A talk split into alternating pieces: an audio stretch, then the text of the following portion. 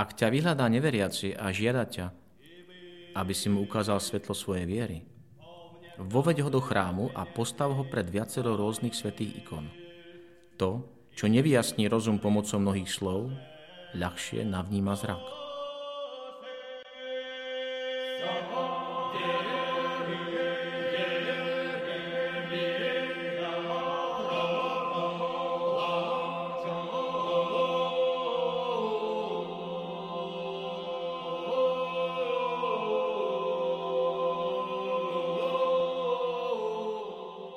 Vitajte pri počúvaní konického podcastu.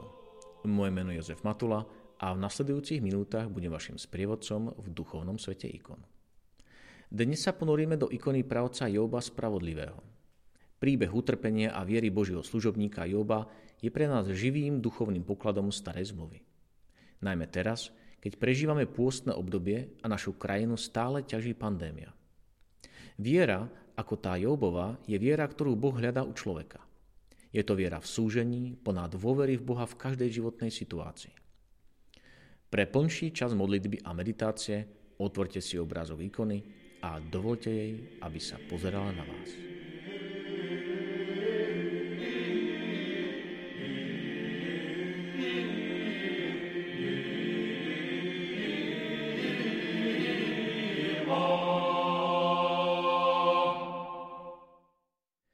Krajine Hus žil istý muž menom Job. Bol to muž dokonalý a statočný, bal sa pána a chránil sa zlého. Narodilo sa mu sedem synov a tri céry. V jeho stádach bolo 7 tisíc oviec, 3 tisíc tiav, 500 záprahov rožného statku a 500 oslíc. Aj čelede mal veľmi mnoho. Bol to muž, ktorý vynikal nad všetkých synov východu. Jeho synovia často robili hostiny, každý v určitý deň vo svojom dome a pozývali aj svoje tri sestry, aby s nimi jedli a pili. No len čo uplynuli dni hodov, Job si ich dal zavolať a obradne ich očisťoval. Vstal včas ráno a podľa ich celkového počtu prinášal zápalné obety. Lebo Job hovorieval, možno, že moji synovia zhrešili, možno, že vo svojom srdci urazili Boha. A takto Job robil neprestajne. Tu v ktorý si deň prišli Boží synovia a postavili sa pred pána. S nimi prišiel aj Satan. Pán povedal Satanovi, skadiaľ prichádzaš? Satan odpovedal, chodil som krížom krážom po zemi. Pán povedal Satanovi, a všimol si si môjho služobníka Joba? Nie mu rovného na zemi, je to muž dokonalý a statočný, bojí sa Boha a chráni sa zlého. Satan odpovedal pánovi, varí sa Job zadarmo bojí Boha? A neurobil si ty sám akoby ohradu okolo neho, okolo jeho domu a okolo všetkého jeho imania? Požehnávaš prácu jeho rúk a jeho čriedy zaplavili šíri kraj. Ale vzťahni ruku a zasiahni všetko jeho imanie, či ti nebude kľať do očí. Tu pán povedal satanovi, hľa, všetko, čo má, je v tvojich rukách, iba jeho samého sa nedotkni.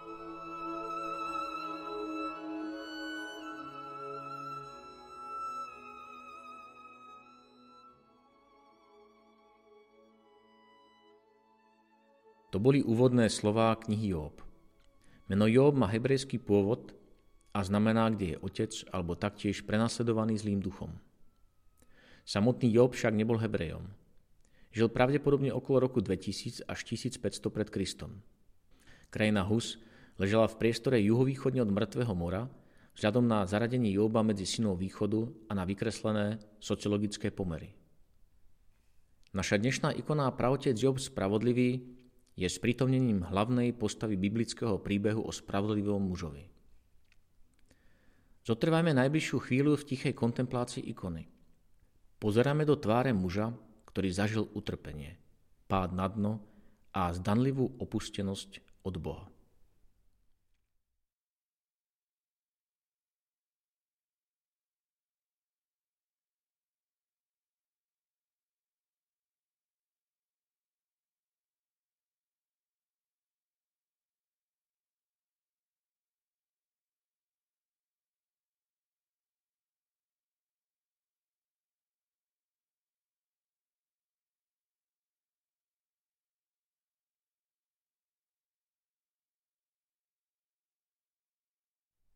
Na postave Joba sa ukazuje, že odpoveď na otázku utrpenia sa nedá získať bez urputného zápasu viery.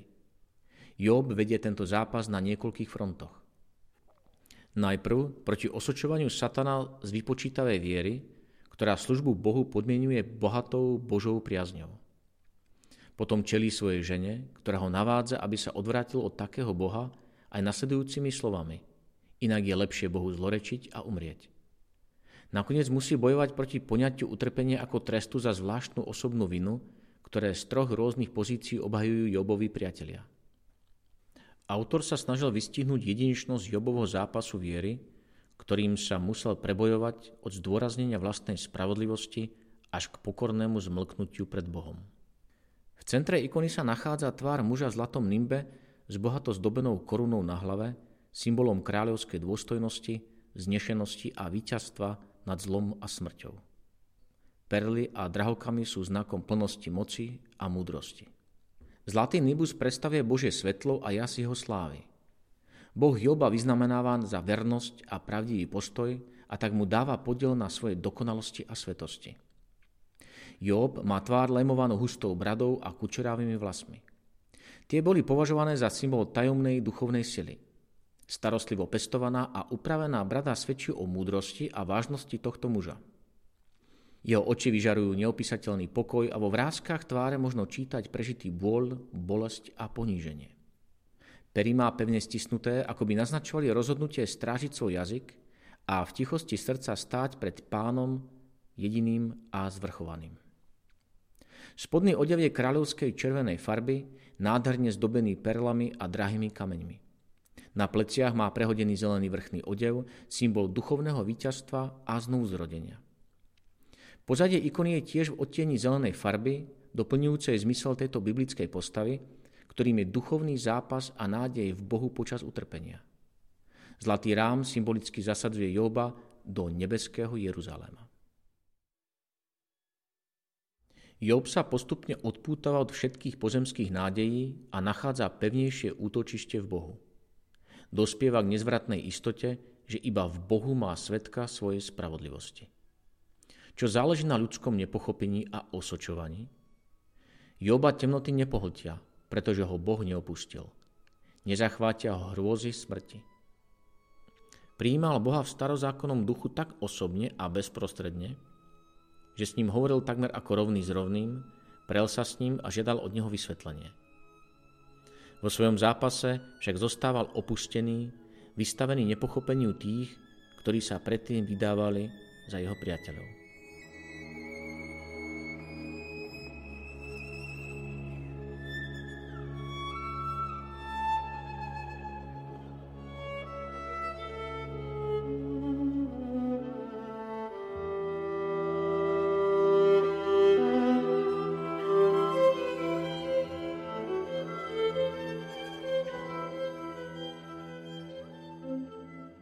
Tu Job povedal pánovi.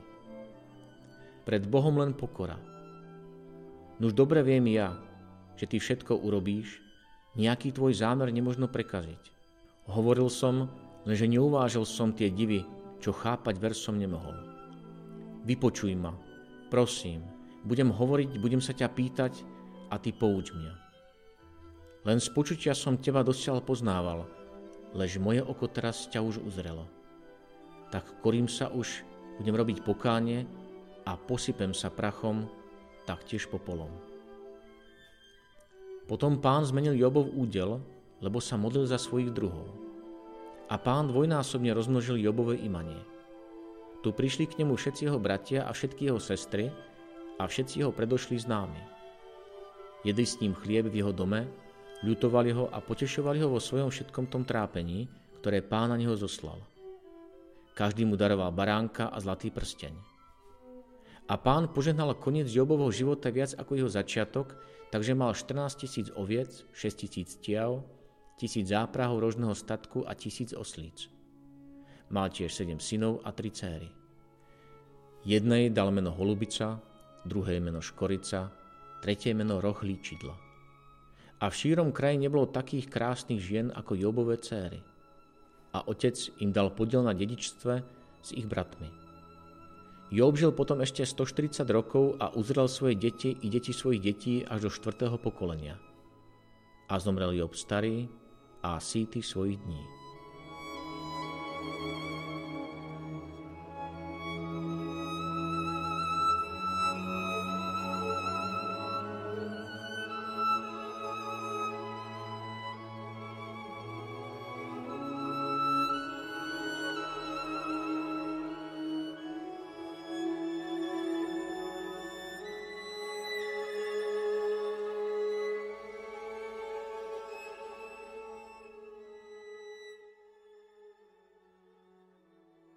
Takýmito slovami končí kniha Job.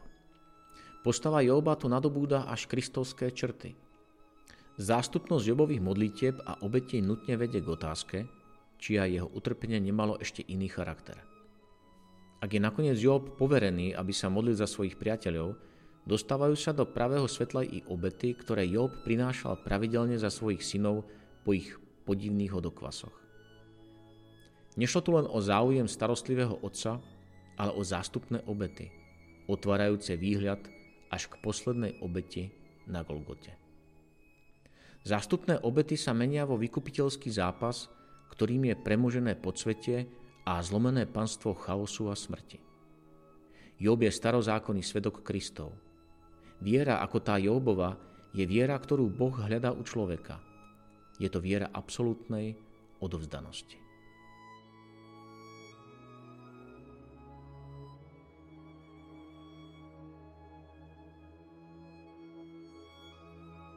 Na záver si vypočujeme modlitbu stroparu k sviatku spravodlivého služobníka Jóba. Keď videl nepriateľ všetkých spravodlivých Jóbové duchovné bohatstvo, rozhodol sa, že mu ho odsudzí. Rozbil síce jeho telesnú schránku, ale duchovný poklad mu vziať nemohol. Presvedčil sa, že duša spravodlivého bola dobre opevnená. Ale mňa okradol a rúcha nevinnosti zbavil. Pane, prispej mi na pomoc, skôr než bude koniec. Zba ma úkladov pekla, spasiteľu a spazma.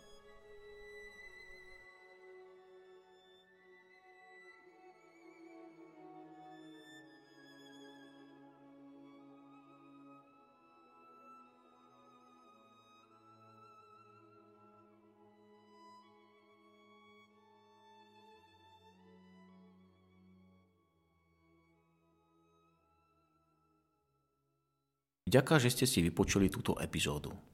Ikonický podcast vzniká v spolupráci so spoločnosťou Hour a s galériou Ikony v Žiline, kde si môžete všetky ikony z nášho podcastu pozrieť osobne.